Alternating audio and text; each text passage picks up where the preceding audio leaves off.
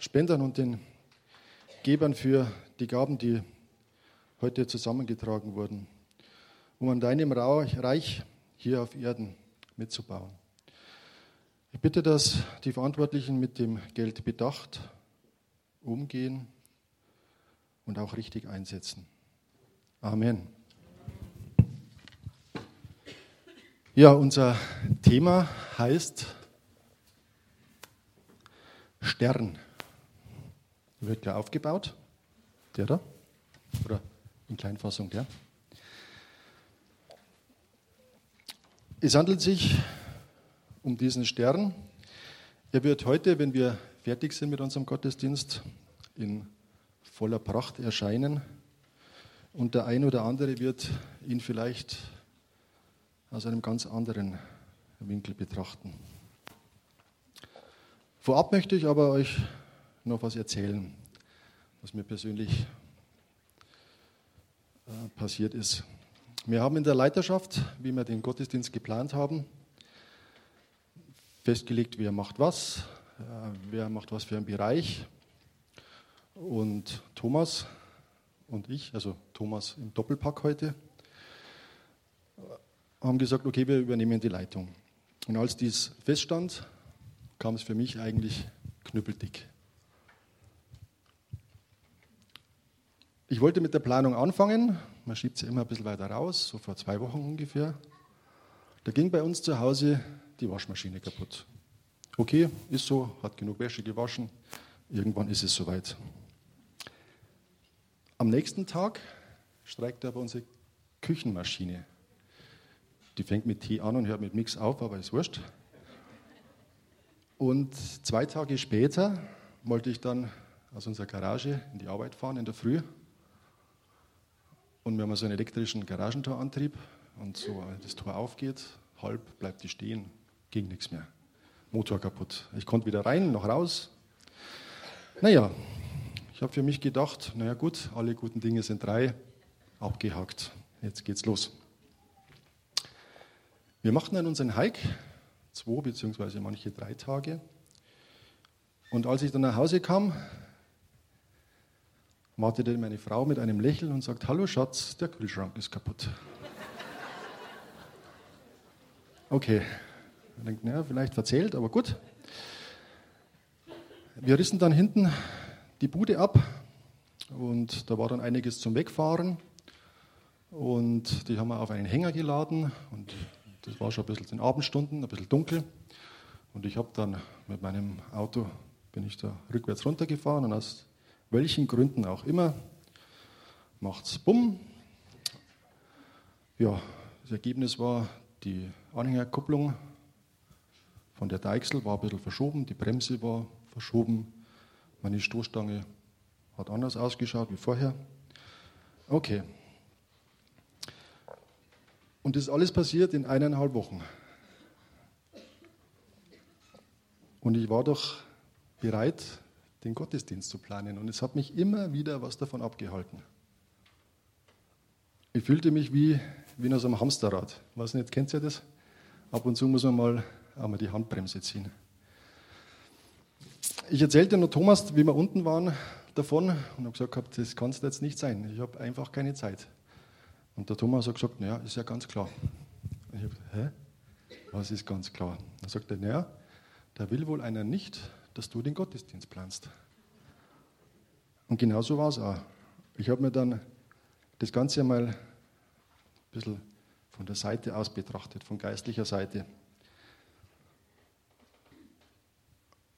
Und ich habe dann gemerkt, dass ich eigentlich zu wenig stille Zeit für mich genommen habe, dass ich einfach ja, nämlich nicht mehr auf das Wesentliche konzentriert habe.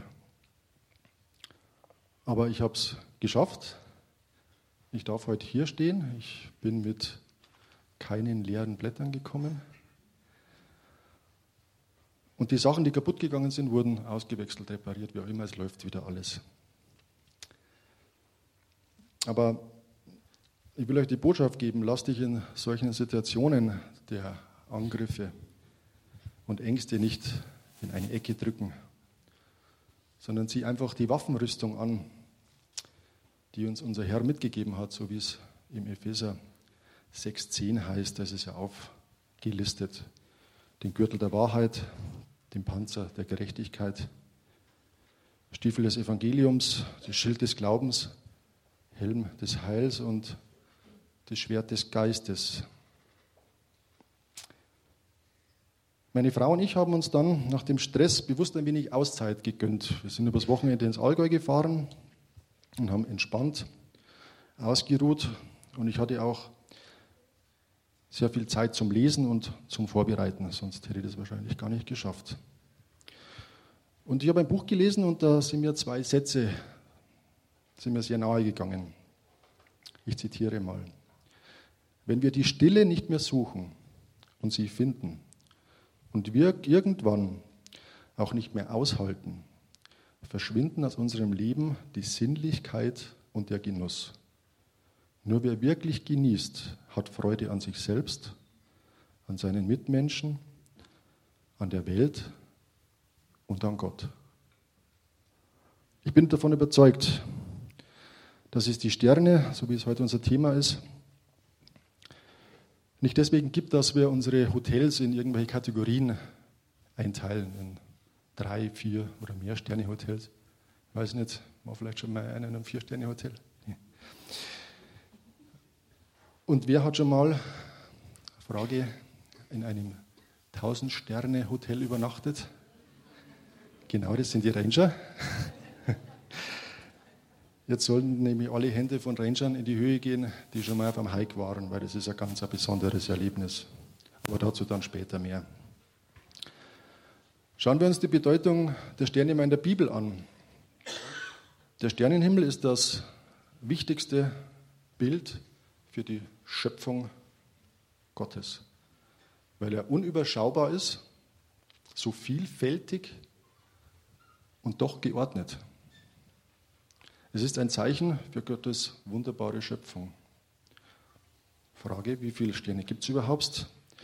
Im Genesis 15,5 wird berichtet, als Gott mit Abraham im Gespräch war. Siehe gen Himmel und zähle die Sterne. Kannst du sie zählen? Und er sprach zu ihm: Also soll dein Name werden, äh, dein Same werden. Hier macht Gott Abraham die große Verheißung und sagte ihm: dass er eine sehr große Nachkommenschaft haben wird. Wie viele Sterne können wir denn mit bloßem Auge sehen? Es sind oder es waren einmal so 3000.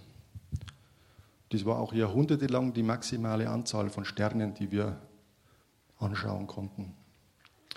Bis Galileo Galilei kam und mit einem selbstgebauten Fernrohr gen Himmel schaute und 30.000 Sterne zählte. 1882, na 92, bei der sogenannten Bonner Durchmusterung zählte man schon über 300.000 Sterne, also immer mit 10 multipliziert. Heute wissen wir, dass es viel, viel mehr sind, also über 200 Milliarden und Hochrechnungen ergeben noch ein viel, viel Mehrfaches.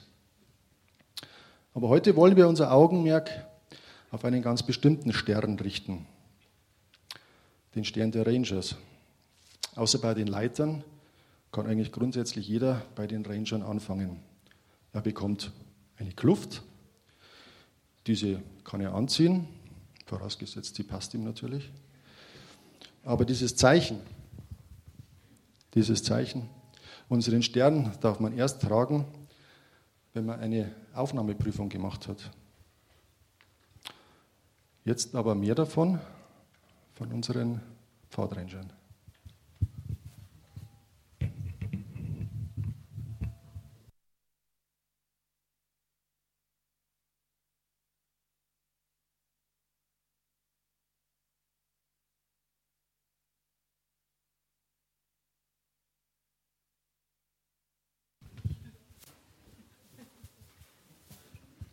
Wo sind sie jetzt? Nicht bereit.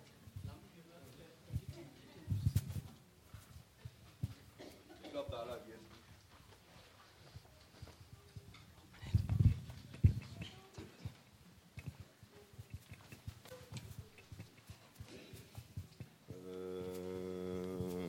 Okay, und wo müssen wir jetzt lang? Äh, ich glaube da lang. Bist du dir sicher? Nö. Ach so. Okay.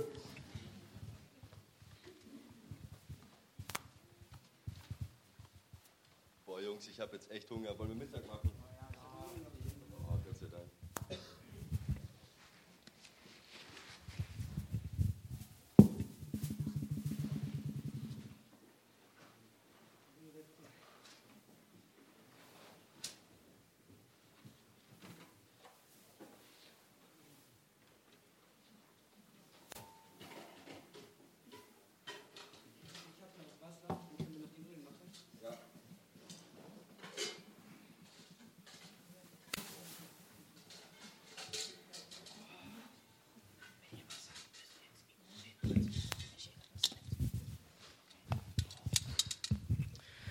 Wie viel sind wir heute gelaufen? 10, 20? 20 Kilometer. 20, nice. Dann müssen wir morgen noch ungefähr Nummer 20 und dann haben wir es, oder? Ja. Krass. Also Wasser ist da. So, Jungs, wer kocht heute? Ich nicht, ich habe gestern. Ja, okay. Wie viel Wasser ungefähr? Ja, nimm mal ein bisschen mehr. Gestern war es ja ein bisschen zu wenig bei den Nudeln. Dann machen wir ein bisschen mehr noch. Ja, das ist vielleicht ein bisschen viel jetzt. Ja, egal, wird schon, wird schon gut gehen. Dann.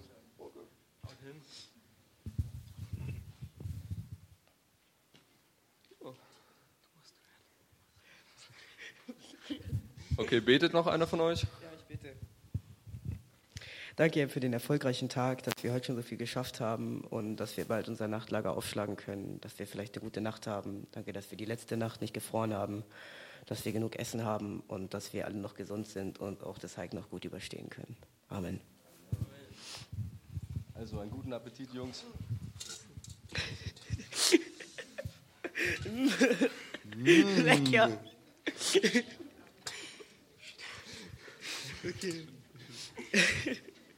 Gehen wir weiter, oder? Ja, gehen wir weiter.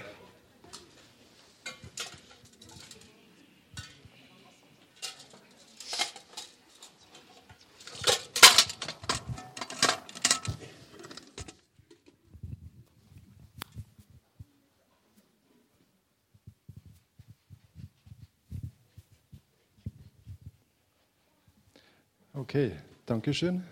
Ich weiß nicht, was ihr gekocht habt. Ich will es auch gar nicht wissen.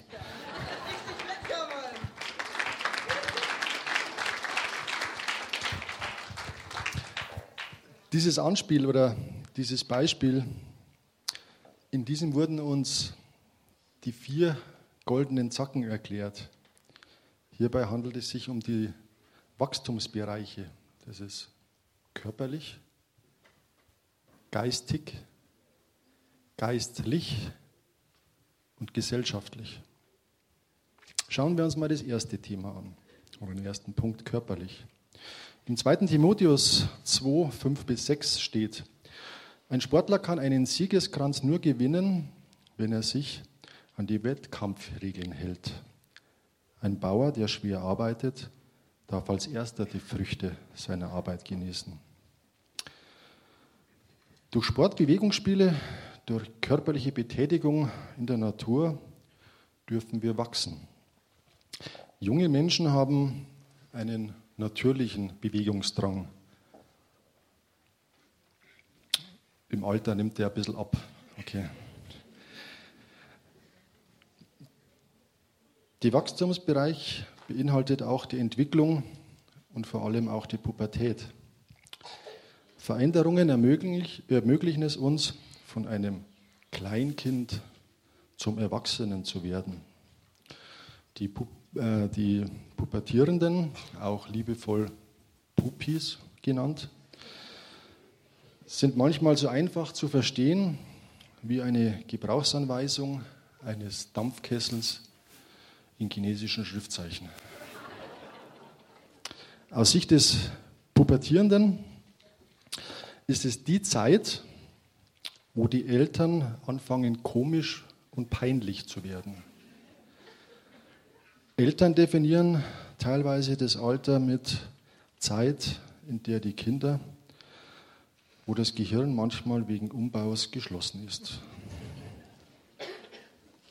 Schauen wir uns den zweiten Punkt an, geistig. Im Johannes 14, 12 steht, ich sage euch die Wahrheit, wer an mich glaubt, wird die gleichen Taten vollbringen wie ich. Ja, sogar noch größere, wenn ich gehe zum Vater. Bei uns Rangern ist es durch emotionale Erfahrungen bei Theaterspielen, durch Spielen von Musik, durch das Erlernen von Pfadfindertechniken, entwickeln wir uns einfach weiter. Es hört eigentlich nie auf und das ist eigentlich gut so. Wir kommen dadurch in, ja, in eine gewisse Mündigkeit. Wenn wir Jesus in unser Leben lassen, ihn annehmen, beginnt gleich hier auf Erden die aufregendste Reise überhaupt. Der dritte Punkt, oder der dritte Zacken ist geistlich. Die Bibel sagt in Philippa 6, äh, 1,6, ich bin ganz sicher, dass Gott sein Werk, das er bei euch begonnen hat, zu Ende führen wird, bis zum Tag, an dem Jesus Christus kommt. Jesus ist die Quelle geistlichen Wachstums. Durch gemeinsame Gebete, durch das Vermitteln und Erfahren biblischer Wahrheiten dürfen wir ebenfalls wachsen. Gott verspricht uns seine Hilfe im lebenslangen Prozess geistlichen Wachstums.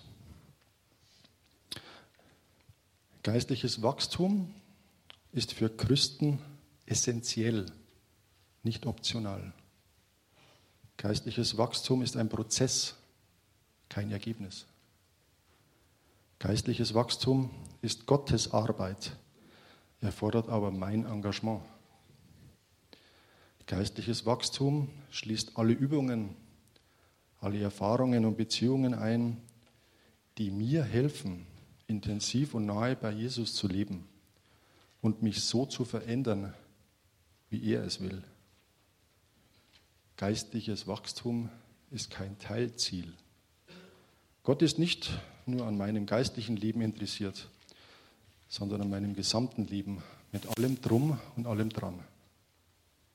Geistliches Wachstum geschieht jeden Moment und ist nicht an besondere Zeiten oder Praktiken gebunden. Geistliches Wachstum vollzieht sich nicht individuell im stillen Kämmerlein, sondern passiert in der Gemeinschaft und drückt sich im Dienst an anderen Menschen aus. Geistliches Wachstum wird nicht bestimmt durch die Herkunft eines Menschen, sein Temperament, seine Lebenssituation oder andere äußere Dinge. Sie ist für jeden zu jeder Zeit möglich. Geistliches Wachstum kann bei jedem Menschen anders aussehen.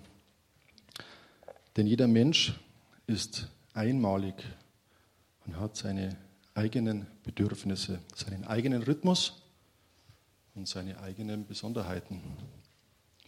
Geistliches Wachstum ist gekennzeichnet von Fähigkeiten, Gott und andere Menschen zu lieben. Man kann sie nicht als oberflächliche Checkliste messen. Der letzte Zacken, gesellschaftlich. Die Bibel sagt im Kolosser 2, 6 bis 11, ihr habt Jesus Christus als euren Herrn angenommen. Nun lebt auch in dieser Gemeinschaft mit ihm. Wie ein Baum in der Erde, so sollt ihr in Christus verwurzelt bleiben. Und nur er soll das Fundament eures Lebens sein. Haltet fest an dem Glauben, den man euch lehrte. Für das, was Gott euch geschenkt hat, könnt ihr ihm gar nicht genug danken.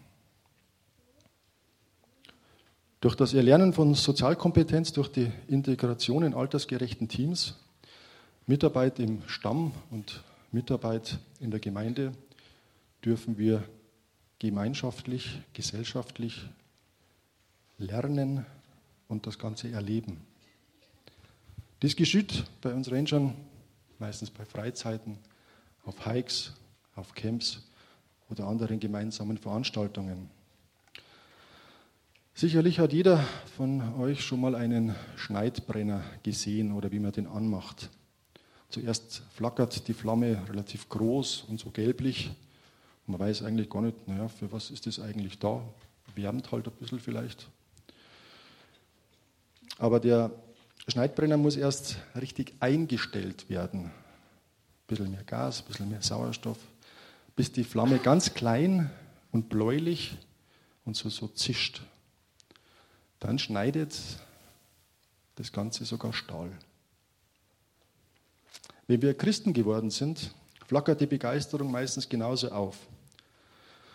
Aber es fehlt oft die Beständigkeit im Glauben, die sich nicht durch Alltagsprobleme oder Schicksalsschläge auslöschen lässt. Wie ein Schneidbrenner brauchen wir Christen manchmal die richtige Einstellung. Es ist ein Privileg, dass wir in diesen vielen Bereichen einfach wachsen dürfen und wachsen können. In anderen Ländern oder Nationen ist es nämlich nicht so. Im Oktober oder November, immer um die Zeit, machen wir immer unseren Herbsthike.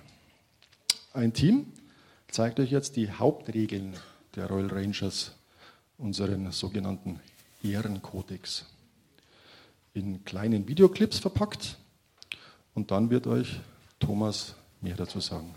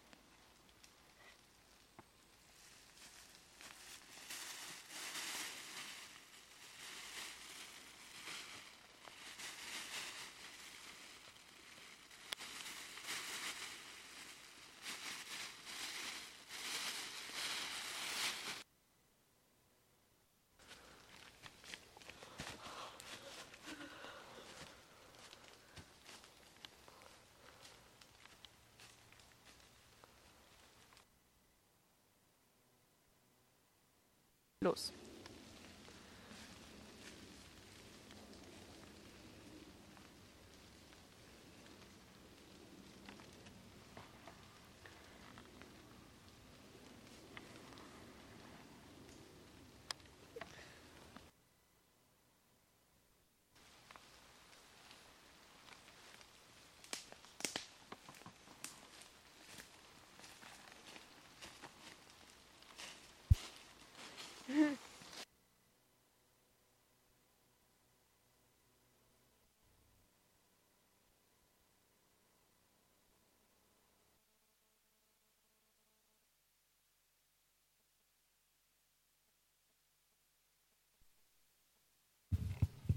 Auch einen schönen guten Morgen von mir.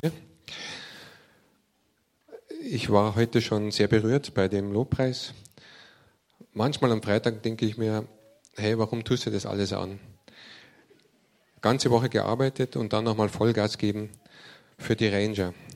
Aber wenn ich dann das so sehe, wie die kleinen Starter groß geworden sind und allein im Wald übernachten oder auch besonders das Lobpreisteam, das berührt einen schon sehr. Dann weiß man wieder, warum er das gemacht hat. Als ich 1997 angefangen habe, da hat der Rolf zu mir gesagt, das ist der Ranger-Stern und das hat 16 Zacken und die musst du auswendig lernen. Und ich habe mir dann durchgelesen und habe mir gedacht, oh, mit manchen Zacken kann ich aber nicht viel anfangen. Und ich möchte jetzt über die blauen Zacken reden. Das sind die Regeln fürs Leben. Und ich habe auch versucht, nicht nur äh, die Regeln zu erklären, sondern zu jeder Regel habe ich versucht, im Leben von Petrus äh, eine Parallele zu ziehen aus der Bibel. Und die werde ich dann jetzt mal mit, mit vorlesen. Die erste Regel ist wachsam. Natürlich müssen wir wachsam sein, wenn, wenn wir ähm, auf dem Camp sind, Nachtwache haben und dann aufpassen, dass kein Überfall kommt, dass nichts geklaut wird. Wir müssen wachsam sein, auch körperlich, dass wir unseren Körper nicht überfordern. Aber trotzdem wollen wir die Ranger dazu führen, dass sie bis an die Grenze gehen, damit, damit sie wissen, wo sind meine Grenzen und dann kann ich vielleicht noch einen Schritt weitergehen. Wir sind auch beim Camp sehr wachsam, was wir ihnen zu essen geben. Wenn wir die Kinder fragen, was würdet ihr gerne essen, was würde der JJ antworten? Marmelade, Nutella, Schokopops, Pizza, Hamburger und Fleisch und Cola zum Trinken. Aber da wollen wir auch sehr wachsam sein und wirklich gesundes Essen, eine gesunde Diät geben mit viel Obst und Gemüse. Geistig und geistlich wachsam sein bedeutet auch, dass wir aufpassen, was wir anhören, was wir anschauen. Und da ist es auch besonders für die Jugendlichen wichtig, dass man ihnen sagt, was gut ist und was nicht gut ist. Wenn wir als Leiter auch merken, dass jemand Probleme hat oder immer negativ von sich selber redet, dann versuchen wir mit der Person zu reden und herauszufinden, was das Problem ist. Oder auch herauszufinden, was sind die Gaben und Talente und sie zu fördern. Und wenn wir sehen, jetzt, äh, was dabei herausgekommen ist, ist einfach toll, wie die jungen Mädels da stehen und einfach singen. In Apostelgeschichte 8,14 heißt es dann, als aber die Apostel in Jerusalem hörten, dass Samaria das Wort Gottes angenommen hatte, sandten sie Petrus und Johannes zu ihnen. Diese kamen hinab und beteten für sie, dass sie den Heiligen Geist empfingen. Denn er war noch auf keinen von ihnen gefallen, sondern sie waren nur getauft auf den Namen des Herrn Jesus. Da legten sie ihnen die Hände auf und sie empfingen den Heiligen Geist. Als er aber Simon, der Zauberer, sah, dass durch das Handauflegen der Apostel der Heilige Geist gegeben wurde, brachte er ihnen Geld und sprach, Gebt auch mir diese Vollmacht, damit jeder, dem ich die Hände auflege, den Heiligen Geist empfängt. Petrus aber sprach zu ihm, Dein Geld fahre mit dir ins Verderben, weil du meinst, die Gabe Gottes mit Geld erwerben zu können. Du hast weder Anteil noch Erbe an diesem Wort, denn dein Herz ist nicht aufrichtig vor Gott. Hier einen persönlichen Vorteil oder finanziellen Vorteil sollte uns nicht verblenden, sondern immer zuerst in Wachsamkeit überlegen, ob das wirklich auch ein Vorteil von uns ist. Die zweite Zacke ist rein. Wir wollen rein sein in unserem Körper, rein sein in unseren Gedanken und im Reden. Körperlich rein sein bedeutet natürlich regelmäßig sich zu waschen und besonders wenn man auf dem Camp ist, mindestens einmal in der Woche zu duschen, auch wenn es kaltes Wasser ist. Es ist hart, aber muss sein und für jedem Essen einfach auch die Hände zu waschen. Aber nicht nur der äußerliche Schmutz kann uns unrein machen, sondern auch das, was wir anschauen, was wir reden. Und gerade wenn wir Dinge anschauen im Internet oder in, im Fernsehen oder auf, in Zeitschriften, da müssen wir einfach vorsichtig sein, denn solche Sachen können uns in unseren Gedanken und unserer Fantasie unrein machen. Was für Worte benutzen wir? Es ist auch sehr wichtig für die Ranger, für die Kinder, dass sie nicht alles, was sie in der Schule hören, dass sie es einfach weitergeben, sondern wir achten sehr darauf, dass sie Worte benutzen, die die anderen nicht schaden oder herunterziehen. Bei uns dürfen sie überhaupt nicht fluchen und auch keine Schimpfworte benutzen. Und das, sie tun auch dann immer wieder gut daran, wenn sie das lernen, solche Worte einfach ganz wegzulassen. In Johannes 13, 4 bis 10 heißt es, Jesus stand formal auf, legte sein Obergewand ab, nahm einen Schutz und umgürtete sich. Darauf goss er Wasser in das Becken und fing an, den Jüngern die Füße zu waschen und sie mit dem Schurz zu trocknen, mit dem er umgürtet war. Da kommt er zu Simon Petrus und dieser spricht zu ihm, Herr, du wäschst mir die Füße? Jesus sprach zu ihm, was ich tue, verstehst du jetzt nicht. Du wirst es aber danach erkennen. Petrus spricht zu ihm, auf keinen Fall sollst du mir die Füße waschen. Jesus antwortete ihm, wenn ich dich nicht, jetzt nicht wasche, hast du keine Gemeinschaft mit mir. Simon Petrus spricht zu ihm, Herr, nicht nur meine Füße, sondern auch die Hände und das Haupt. Jesus spricht zu ihm, wer gebadet ist, hat es nicht nötig, gewaschen zu werden, ausgenommen die Füße, sondern er ist ganz rein, aber nicht alle. Obwohl Petrus nicht verstanden hat, warum sein Herr und Meister ihm die Füße waschen will, gehorchte er Jesus und ließ sich die, Hände, äh, die Füße waschen. Das nächste, der nächste Zacken ist ehrlich. Ein Ranger ist ehrlich, er stiehlt nicht und er betrügt nicht. So oft kommen Situationen rein, wo wir denken, na, wenn ich eine kleine Unwahrheit sage oder eine Notlüge mache oder die Wahrheit, eine Halbwahrheit sage, dann habe ich einen Vorteil davon. Aber das Schlimme ist, wenn dann die Wahrheit auf den Tisch kommt, dann stehe ich da und habe keinen Vorteil mehr, sondern einen Nachteil. Was wir sehen, das werden wir auch ernten. Wenn ich ehrlich zu jemand anderen bin, dann wird der auch höchstwahrscheinlich ehrlich zu mir sein. Auf Ehrlichkeit kann ich eben eine gute Freundschaft aufbauen. Gerade mit den jungen Leuten, die sind die Jungs sehr wild manchmal schießen sie einfach mit dem Fußball rum und zack, bumm, geht irgendwas kaputt. Und wer war es? Keiner war es. Ich war es nicht. Keine Ahnung, wer es war. Aber auch hier ist es wichtig, ehrlich zu sein, zuzugeben, ich war es und ich werde für den Schaden aufkommen. Und auch Petrus war ehrlich gegenüber sich selbst. Er wusste, was er hat und was er ist. Und Apostelgeschichte 3.1 lesen wir. Petrus und Johannes gingen aber miteinander in den Tempel hinauf um die neunte Stunde, da man zu beten pflegte. Und es wurde ein Mann herbeigebracht, der lahm war von Mutterleib an, den man täglich an die Pforte des Tempels hinsetzte, die man die Schöne nennt, damit er ein Almosen erbitte von denen, die in den Tempel hineingingen. Als dieser Petrus und Johannes sah, die in den Tempel hineingehen wollten, bat er sie um ein Almosen. Und Petrus blickte ihn zusammen mit Johannes an und sprach, Sieh uns an. Er aber achtete auf sie in der Erwartung, etwas von ihnen zu empfangen. Da sprach Petrus, Silber und Gold habe ich nicht, was ich aber habe, das gebe ich dir. Im Namen Jesu Christi des Nazareners, steh auf und geh umher.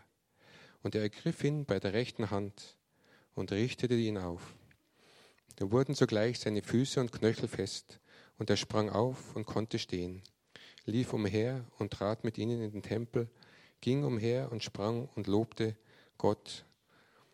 Und hier sehen wir, dass Petrus war nicht hochnäsig und ist an dem Bettler vorbeigegangen, sondern er war ehrlich zu ihm und er hat ihm gleich gesagt, hey, Gold und Silber habe ich keins, aber was ich habe, das will ich dir geben.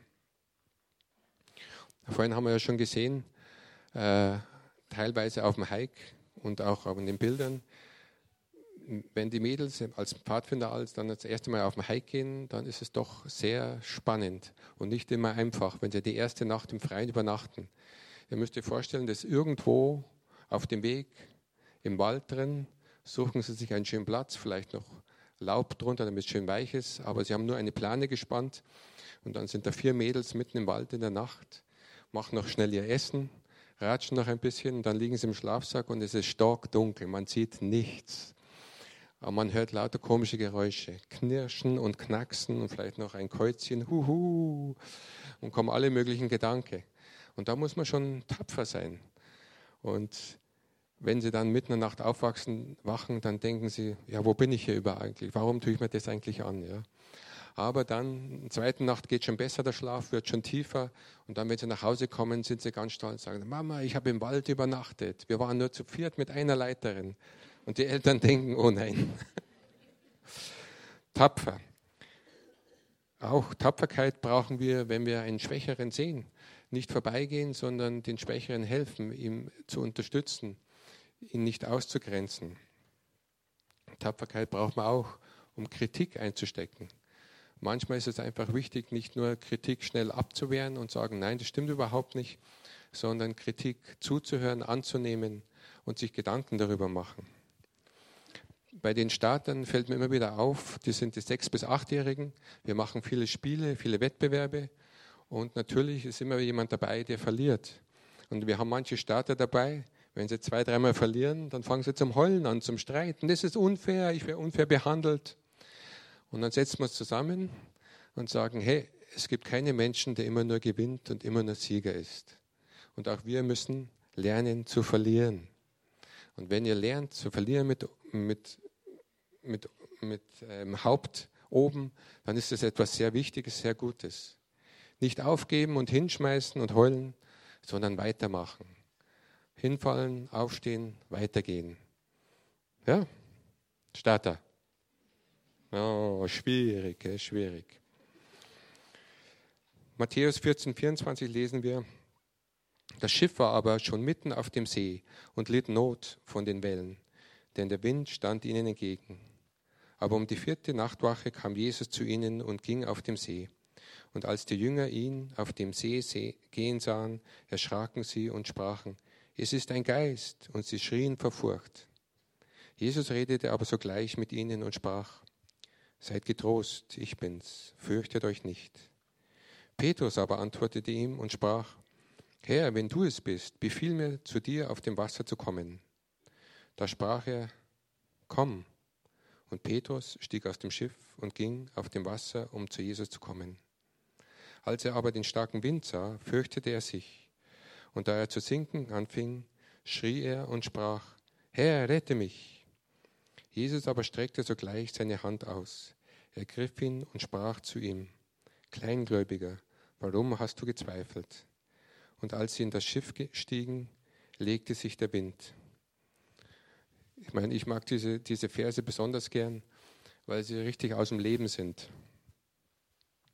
Als erstes, man muss sich vorstellen, es ist stockdunkel, es stürmt, es ist Wind, die Wellen sind hoch und natürlich war es nicht angenehm für die, für die Jünger im Boot. Aber dann auf einmal sehen sie eine Gestalt auf dem Wasser. Man konnte sie natürlich nicht gleich erkennen, weil es war dunkel. Ja. Und sie haben geschrien. Und erst als Jesus dann gesagt hat, seid getrost, ich bin's, fürchtet euch nicht, dann waren sie ruhig. Aber da war wieder einer mitten unter uns, mitten unter ihnen, der ganz impulsiv war und er wollte das machen, was Jesus macht. Und er wollte auch mit auf dem Wasser wandeln. Als Fischer wusste er genau, man kann nicht auf dem Wasser gehen. Und was tat er? Sehr interessant, er ist nicht gleich rausgesprungen, sondern er hat gesagt, Herr, wenn du es bist, dann heiß mich zu dir zu kommen. Er ist nicht gleich gesprungen, sondern er hat erst gewartet, bis Jesus gesagt hat, komm. Und dann ist er aus dem Wasser gegangen. Und ich kann mir vorstellen, wenn er als auf Jesus zugegangen ist, da war er voller Begeisterung und hat gesagt, juhu, ich kann auf dem Wasser gehen. Hey Jungs, schaut her, ich bin der Checker, ich kann gehen. Und als er dann die Wellen gesehen hat und den Wind, dann war er nicht mehr tapfer. Dann verließ ihm die, die Tapferkeit, er hat Angst gehabt und er fing an zu sinken. Und auch hier ist es wieder toll. Er hat nicht versucht zu schwimmen oder selbst in seiner Kraft weiterzugehen, sondern das Erste, was er gemacht hat, hat gesagt, Herr, hilf mir. Und Jesus ließ nicht lang auf sich warten. Er streckte seine Hand aus und ergriff Petrus und er holte ihn aus dem Wasser raus. Die nächste, der nächste Zacken ist treu. Ein Ranger ist treu zu Gott, treu zur Familie, treu zu Freunden, zu seinem Team. Wir wollen die Kinder weg vom Egoismus, weg vom Fernsehen, weg vom Internet führen und dann einfach in die Natur und auch vor allen Dingen in die Teamarbeit rein. Ob, ich eine, ob ein Freund wirklich gut oder treu ist, das kann ich nicht gleich feststellen. Dazu brauche ich meistens längere Zeit. Oder ich stelle es fest in, in Schwierigkeiten. Und wie wir im Hike gesehen haben, das Team hat treu zusammengehalten. Aber was ist, wenn mir jetzt auf dem Hike eine Wasserflasche kaputt geht und das Wasser läuft aus und ich habe Durst? Dann frage ich meine, meine, mein, in meinem Team, kann ich etwas zu trinken haben? Was ist, wenn sie dann sagen, hättest du besser aufpasst, dann hättest du jetzt was zum Trinken. Dann stehe ich da. Oder wenn ich meinen Fuß verstauche und einen schweren Rucksack habe und ich kann nicht mehr gescheit auftreten, hilft mir mein Team und sagt, komm, lass uns helfen, wir tragen auch deinen, deinen Rucksack. Und wir, wir bringen dir ein, einen Stecken, damit du dich abstützen kannst. In Treue zusammenhalten, den anderen nicht ausgrenzen, weil er anders ist, sondern für ihn da sein. In Johannes 21, 15 lesen wir, als sie nun gefrühstückt hatten, spricht Jesus zu Simon Petrus. Petrus, liebst du mich mehr als diese? Er spricht zu ihm, ja, Herr, du weißt, dass ich dich lieb habe. Er spricht zu ihm, weide meine Lämmer. Wiederum spricht er zum zweiten Mal, Petrus, liebst du mich? Er antwortete ihm, ja Herr, du weißt, dass ich dich lieb habe. Er spricht zu ihm, hüte meine Schafe. Und das dritte Mal fragte er ihn, Petrus, hast du mich lieb? Da wurde Petrus traurig, dass er ihn das dritte Mal fragte, hast du mich lieb? Und sprach zu ihm, Herr, du weißt alle Dinge, du weißt, dass ich dich lieb habe. Jesus spricht zu ihm, weide meine Schafe. Und hier hat Petrus dreimal bekräftigt, dass er Jesus liebt und dass er treu zu ihm steht.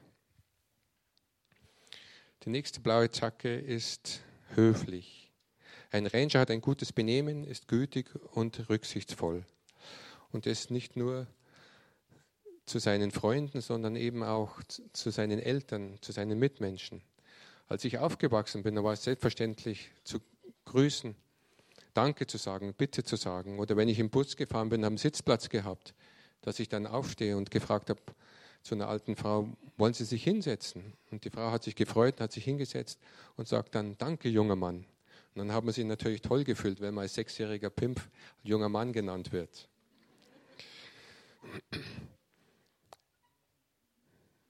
Wenn wir andere höflich behandeln, dann werden wir auch meistens wieder höflich behandelt. Petrus war ein Jude und er war auch höflich zu den Nichtjuden. In Apostelgeschichte 10, 22 lesen wir, Cornelius, der Hauptmann, ein gerechter und gottesfürchtiger Mann, der ein gutes Zeugnis hat bei dem ganzen Volk der Juden, hat von einem heiligen Engel die Weisung erhalten, dich in sein Haus holen zu lassen, um Worte von dir zu hören. Rief Petrus sie herein und beherbergte sie. Es war ja damals nicht normal, dass Juden, Nichtjuden zusammen gegessen haben oder bei sich übernachten haben lassen. Und hier zeigte auch Petrus wieder seine Höflichkeit. Gehorsam ist auch eine Zacke. Und wenn ich an Gehorsam denke, dann muss ich immer gleich an die Bundeswehr denken.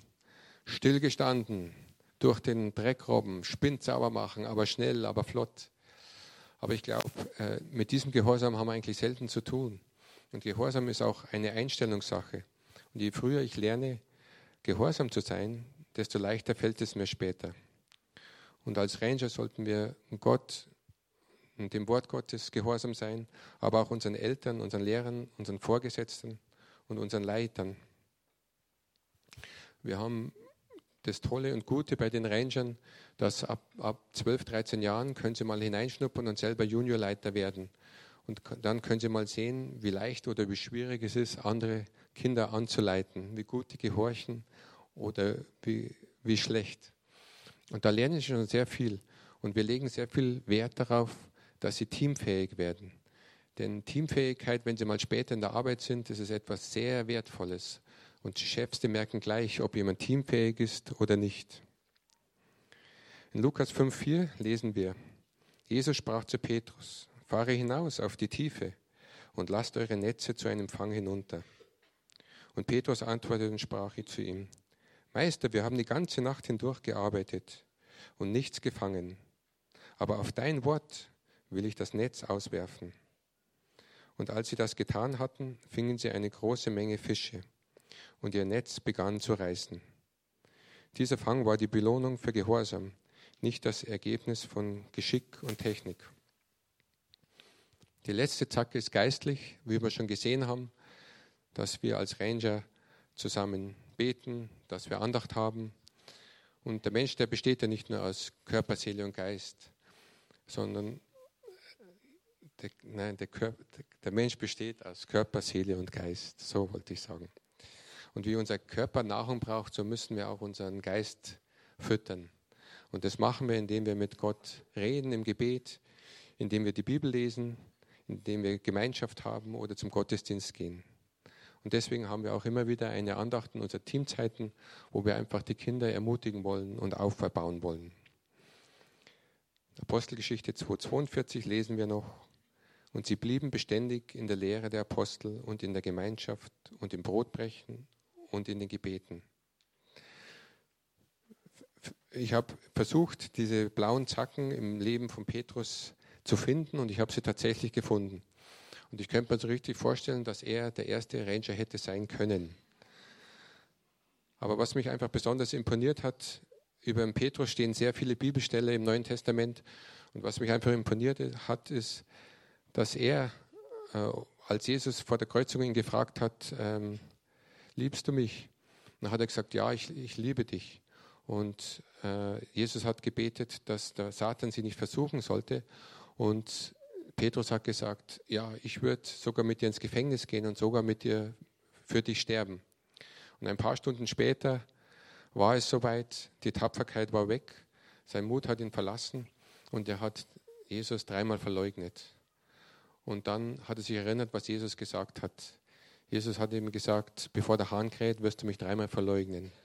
Und dann ist Petrus zu seinem inneren Ende gekommen und ist zusammengebrochen und hat bitterlich geweint, weil er gemerkt hat, dass er doch nicht so viel Mut hat und so viel Liebe für Jesus. Aber auch Petrus hat hier nicht aufgegeben, er ist weitergegangen. Und ein paar Tage später hat Jesus ihn dreimal gefragt, wie wir vorhin gehört haben, Jesus, liebst du mich? Jesus, liebst du mich? Und Petrus hat gesagt, ja Herr, du weißt, dass ich dich liebe. Und dann hat Jesus ihn nicht geschimpft und hat gesagt, hey, du hast mich verleugnet, ich kann dich nicht gebrauchen, sondern er hat gesagt, du bist Petrus der Fels, auf dir will ich meine Gemeinde bauen. Und für mich bedeutet es einfach so viel, weil es mir zeigt, ich muss nicht perfekt sein, ich kann Fehler machen, ich kann immer wieder mal hinfallen. Aber wenn ich aufstehe mit der Kraft, die mir Gott gibt, dann kann ich weitermachen. Und Jesus ist der Erste, der mir die Hand reicht und am Arm greift und mir hochhilft und mich dazu bewegt, mit neuer Kraft weiterzugehen. Amen.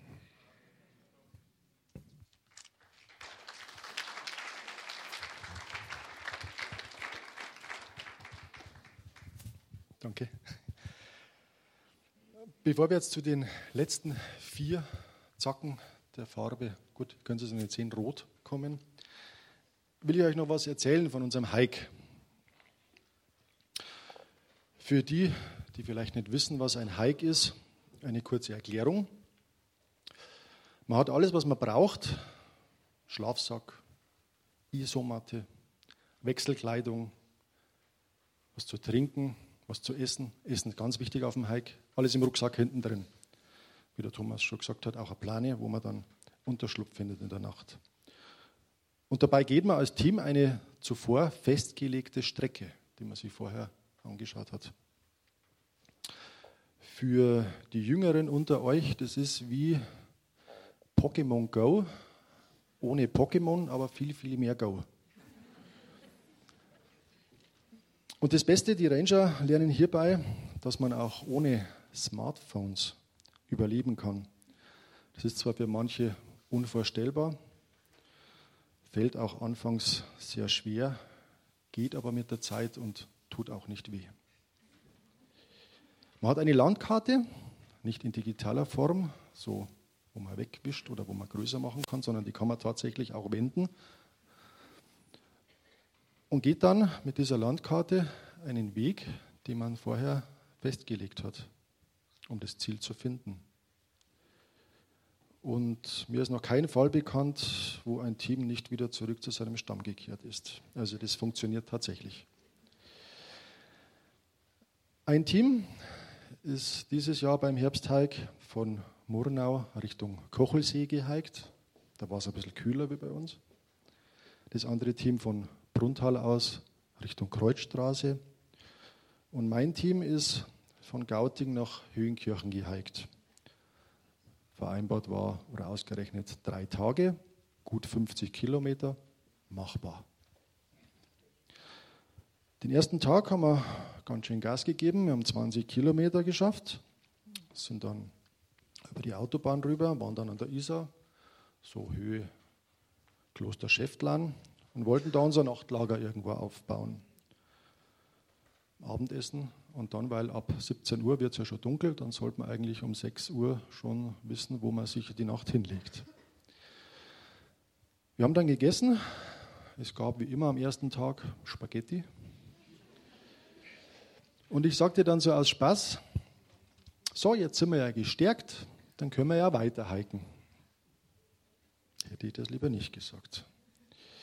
Die anderen sagten, ja, gute Idee, cool, ein Nachthike. Ja. jetzt stand ich da. Ich dachte mir zuerst, die veräppeln mich, aber ich musste dann doch feststellen, dass das nicht der Fall war. Das war ja voller Ernst. So, jetzt musste ich mich entscheiden. Das Ende vom Lied war, wir gingen tatsächlich noch sieben Kilometer weiter, schlugen dann irgendwo in der Nacht, irgendwo, also Isar-Nähe, dann unser Nachtlager auf. Fragt mich nicht, wo das war. Wir waren so kaputt, oder ich war so kaputt. Ich wollte nur noch hinlegen und schlafen. Auf so einem Hike passieren oft Sachen, die manchmal nicht so geplant sind. Man wird auf so einem Hike, wird man manchmal echt geerdet.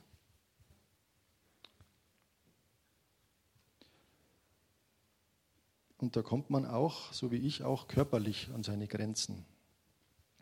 Man ist, wie der Thomas schon gesagt hat, aufeinander angewiesen. Wir hatten noch wie viel Wasser? Reicht das Wasser noch zum Trinken? Reicht es noch zum Kochen? Reicht es noch zum Abspülen? Ja, gut, manchmal ein bisschen vernachlässigt, aber gut. Als Team ist man auf sich selbst gestellt. Da kommen keine Schuldzuweisungen. Man hat ein Problem, egal welcher Art, und löst das. Einfach so. Weil man hat ja das Ziel vor Augen, man will ja ankommen. Man nimmt sich da auch selbst nicht so wichtig. Nach einem Hike schätzt man die normalen Sachen, die man normalerweise, ja, wie soll ich sagen, selbstverständlich sind. Dankeschön. Und es ist dann schön, wenn man dann nach dem Hike wieder nach Hause kommt gefüllten Kühlschrank, ein warmes Bett, eine saubere Toilette. Ich glaube, wir sollten viel, viel öfter mal hiken, um uns zu erden. Wie heißt es so schön in Jesaja 64,8? Aber nun, Herr, du bist unser Vater. Wir sind der Ton und du bist der Töpfer. Und wir alle sind deiner Hände Werk. Sind wir noch weicher Ton, der sich formen lässt? Oder glauben wir schon alles zu wissen, alles zu kennen und sind bereits resistent gegen Vorschläge, gegen Ratschläge und Weisheiten, die uns vielleicht weiterbringen würden? In einem jüdischen Sprichwort heißt es, ein erfülltes Begehren ist Honig für die Seele. Nach einer Auszeit sei es ein Hike, sei es ein Camp, da ist man wieder geerdet. Man ist näher bei Gott. Manchmal ist er sogar greifbar. Ich denke dann so an manches Ratslagerfeuer, wo oft die Tränen kullern. Und nach so einer Auszeit, wie schnell hat uns da der Alltag wieder, wo wir uns in einem Laufrad, in unserem Hamsterlaufrad bewegen und die Handbremse nicht finden. Man bräuchte viel öfter einen Hike, um sich auf das Wesentliche im Leben zu konzentrieren. Ich bin einmal über ein Paradoxon gestolpert. Sicher kennen sehr, sehr viele von euch das. Aber ich möchte euch das einfach einmal vorlesen, weil da ist sehr, sehr viel drin, um was es eigentlich im Leben geht und da sind sehr, sehr viele Wahrheiten drin. Ich zitiere mal. Wir haben hohe Gebäude, aber niedrige Toleranzen. Breite Autobahnen, aber enge Ansichten. Wir haben größere Häuser, aber kleinere Familien. Mehr Bequemlichkeit, aber weniger Zeit. Mehr Ausbildung, aber weniger Vernunft. Mehr Experten, aber auch mehr Probleme. Mehr Medizin, aber weniger Gesundheit. Wir lachen zu wenig und fahren zu schnell. Regen uns zu schnell auf, gehen zu spät schlafen, stehen zu müde auf, wir lesen zu wenig sehen zu viel fern, beten zu selten, Wir haben unseren Besitz vervielfacht, aber unsere Werte reduziert. Wir sprechen zu viel, wir lieben zu selten und wir hassen zu oft. Wir wissen, wie man seinen Lebensunterhalt verdient, aber nicht mehr, wie man lebt. Wir kommen zum Mond, aber nicht mehr zur Tür unseres Nachbarn. Wir können Atome spalten, aber nicht unsere Vorurteile. Wir schreiben mehr, aber wissen weniger. Wir planen mehr, aber erreichen weniger. Wir haben gelernt, schnell zu sein, aber wir können nicht mehr warten. Ich finde in diesem Paradoxon, das ist so passend und zutreffend, vor allem für die heutige schnelllebige Zeit. Wir sind sehr gestresst und wie schnell haben wir eine Situation verpasst, weil wir so gestresst, so beschäftigt sind. Nach dem Abriss der Bude hinten fuhr ich einige Sachen auf die Rangerwiese nach Brunthal, um sie dort abzuladen. Ich war in Gedanken wieder bei der Rangerplanung, wie das dann heute eben so alles ablaufen soll. Und um 11 Uhr sollte ich unseren neuen kaputtgegangenen Kühlschrank abholen. Ich wollte gerade vom Bruntal auf die Autobahn, auf die A99 Ostumgehung fahren. Da fiel mir ein Auto auf, aus welchem hinten rechts Qualm hervorkam. Ich fuhr nebenan und signalisierte dem Fahrer, er soll halt rechts ranfahren weil ich gedacht habe, er hat es vielleicht noch gar nicht bemerkt.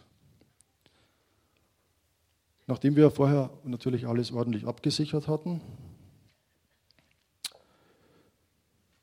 stellte sich heraus, dass von dem hinteren rechten Reifen eigentlich nicht mehr viel da war. Also der fuhr schon fast auf der Felge. Warum auch immer, irgendwas hat sich da aufgelöst. Ich bot dann dem Mann an, den Reifen zu wechseln. Das war relativ, also ein Neuwagen vom TÜV her. Ähm, aber wir haben dann die Heckklappe aufgemacht und haben dann geschaut, aber da war bloß so ein kleines, modernes Kompressorchen drin. Und das hat uns doch nicht weitergeholfen. Ich bot dem Mann und seine Ehefrau war auch im Auto einfach an, okay, Sie kommen jetzt nicht mehr weiter, abgesichert ist. Ich fahre Sie einfach nach Ottobrunn zu dem Autohändler. Gesagt, getan, wir sind losgefahren. Und das Ehepaar, die waren beide so ein bisschen über 70, schätze ich, sagten immer wieder auf der Fahrt, dass es solche Menschen noch gibt. Und ich dachte für mich, ich bin Ranger und ich kann nicht immer das predigen mit den blauen Zacken und da, da vorbeifahren. Das geht nicht. Das ist heute meine gute Tat und auch wenn ich gestresst bin. Und ich grinste so mich hinein und da kam mir dann der Gedanke zu St. Martin, der konnte auch nicht vorbeigehen. Und zu allem dem, ich schaffte auch noch den Kühlschranktermin. Das war alles irgendwie überhaupt kein Problem. Eine solche Möglichkeit, eine gute Tat zu tun, ist schnell vorbei. Erkenn das, entscheide dich und handle einfach. Christsein ist nicht nur chillen auf einer äh, Kuschelecke, sondern manchmal heißt es auch anpacken und helfen. Oder auch mal aufzustehen und Stellung zu beziehen. Auch mal zu kämpfen mit den Waffen, die uns unser Herr mitgegeben hat. Entscheide dich, den richtigen Weg zu gehen oder den leichten. So, und jetzt zu den letzten Zacken, die uns noch fehlen, und zwar die roten. Das sind unsere Grundwahrheiten der Gemeinde. Das ist, wie sie in der westlichen Kirche seit dem zweiten Jahrhundert aus der apostolischen Glaubensbekenntnis bekannt sind. Das ist die Erlösung, die Gegenwart des Heiligen Geistes, die Heilung und die Wiederkunft Jesu. Kommen wir zum ersten, zur Erlösung. Im Römer 10, 9 steht, denn wenn du mit deinem Munde bekennst, dass Jesus der Herr ist und in deinem Glauben, in deinem Herzen glaubst, dass ihn Gott von den Toten auferweckt hat, so wirst du gerettet. Das Hauptwerk Jesu auf dieser Erde war ganz klar sein stellvertretender Tod am Kreuz, mit dem er die Sünden der ganzen Welt auf sich genommen hat und uns damit den Weg zu Gott freigemacht hat. Zur zweiten Zacke, die Gegenwart des Heiligen Geistes. In der Apostelgeschichte 4.8 steht, erfüllt vom Heiligen Geist antwortete ihnen Petrus, ihr führenden Männer und Ältesten unseres Volkes. An Pfingsten empfingen die Jünger den Heiligen Geist, den Jesus ihnen als Tröster versprochen hatte. Die Erfüllung mit dem Heiligen Geist veränderte nicht nur ihr Leben, sondern die ganze Welt. Wir glauben, dass der Heilige Geist auch heute noch unter den Menschen wirkt, wie zu Zeiten der ersten Gemeinde. Der dritte rote Zacken, die göttliche Heilung. Matthäus 8,17 steht, dies geschah, damit die Vorhersage des Propheten Jesajas erfüllte. Er nahm unsere Leiden auf sich und heilte unsere Krankheiten. Ein Teil des Werkes Jesu auf unserer Erde war die Heilung vieler Kranken der damaligen Zeit. Wir glauben, dass die göttliche Heilung auch heute noch ein elementarer Bestandteil seines Wirkens unter uns Menschen ist. Und jetzt der vierte, genau, einer fehlt noch, die Wiederkunft Jesu. In Johannes 11, 25 bis 26 steht, ich bin die Auferstehung und ich bin das Leben. Wer mir vertraut, der wird leben, selbst wenn er stirbt. Und wer lebt und an mich vertraut, wird niemals sterben. Glaubst du das? Jesus ist nach seiner Auferstehung an Himmelfahrt zu seinem Vater in den Himmel zurückgekehrt. Doch er hat versprochen, eines Tages wiederzukommen. Dadurch gewinnt auch das Motto der Royal Rangers, seid bereit, einen geistlichen Aspekt. Wenn wir nach diesen Vorgaben und dem Wissen leben, brauchen wir uns nicht zu fürchten und sind gesegnet durch unseren, durch unseren Herrn. Im Brief von Paulus an die Römer, im Römer 8,31 steht, wenn Gott für uns ist, wer kann dann noch gegen uns sein? Was für ein gewaltiger Satz. Ich bitte jetzt die drei Rangers vom Felix, das Geschenk auszuteilen. Bitte nimmt sich jeder eins davon, esst es bitte noch nicht auf, haltet es jetzt vielleicht nicht in der Hand, sondern legt es vor euch auf den Boden, sonst schmilzt es und wartet einfach noch ein bisschen. Ich habe letztens auch einen Satz gehört, der mich auch sehr ansprach. Die Ehe ist wie eine Brücke, man sollte sie jeden Tag neu aufbauen. Am besten von beiden Seiten. Jetzt sagt der eine oder andere, Hä, was will er jetzt? Äh, Habe ich die Feier verpasst? Nein, keine Panik, Aufklärung. Er setze das Wort Ehe einmal durch Freundschaft. Er setzt das Wort Ehe durch Gemeinschaft. Oder er setze das Wort Ehe durch Glauben. Der Glaube ist wie eine Brücke, man sollte ihn jeden Tag neu aufbauen, am besten von beiden Seiten. Wer auf der einen Brücke steht, ist klar. Da braucht man nicht drüber reden. Und wir stehen auf der anderen Seite. Gott stand aber schon da, bevor wir ihn sahen oder unsere Brücke zu bauen begannen. Denn wo wir sind oder sein werden, da war er schon. Manchmal haben wir Angst oder etwas hält uns davon ab. Aber im Psalm 18,30 steht, mit meinem Gott kann ich über Brücken springen. Lasst uns einfach über diese Brücke springen und anfangen, die Brücke zu bauen oder auszubauen. Unser Herr empfängt uns auf der anderen Seite mit offenen Armen. Wenn du ein Problem hast oder deine persönlichen Wüste stehst oder dich vielleicht schon mittendrin bestehst, so wie ich es im Gebet vorher gesagt habe, dann kannst du davon ausgehen, dass auf der anderen Seite eine Oase mit frischem Quellwasser, mit Kraft und mit Liebe wartet. Unser Gott liebt jeden einzelnen von uns. Halleluja. Manchmal fühlen wir uns wie Babychristen. Ich kenne das Gefühl sehr gut. Aber die Jüngerschaft ist ein Prozess, der, so glaube ich, nie zu Ende geht. Lasst euch einfach gebrauchen als, als Werkzeug Jesu auf dieser Erde. Seid offen, streckt euch aus, übernimmt Verantwortung. Oft sind wir so beschäftigt mit der ganzen Welt, müssen dies und das noch machen, dies und das noch erledigen. Wir rasen und hüpfen manchmal zu schnell durch diese schöne Welt. Aber beim Hüpfen werden keine Wurzeln geschlagen. Das Wort Wurzel kommt aus dem Althochdeutschen, heißt Wurzala und bedeutet das Gewundene. Die Wurzel dient zur Wasseraufnahme, sie dient zur Mineralstoffaufnahme, sie dient als Speicherort und als Befestigung.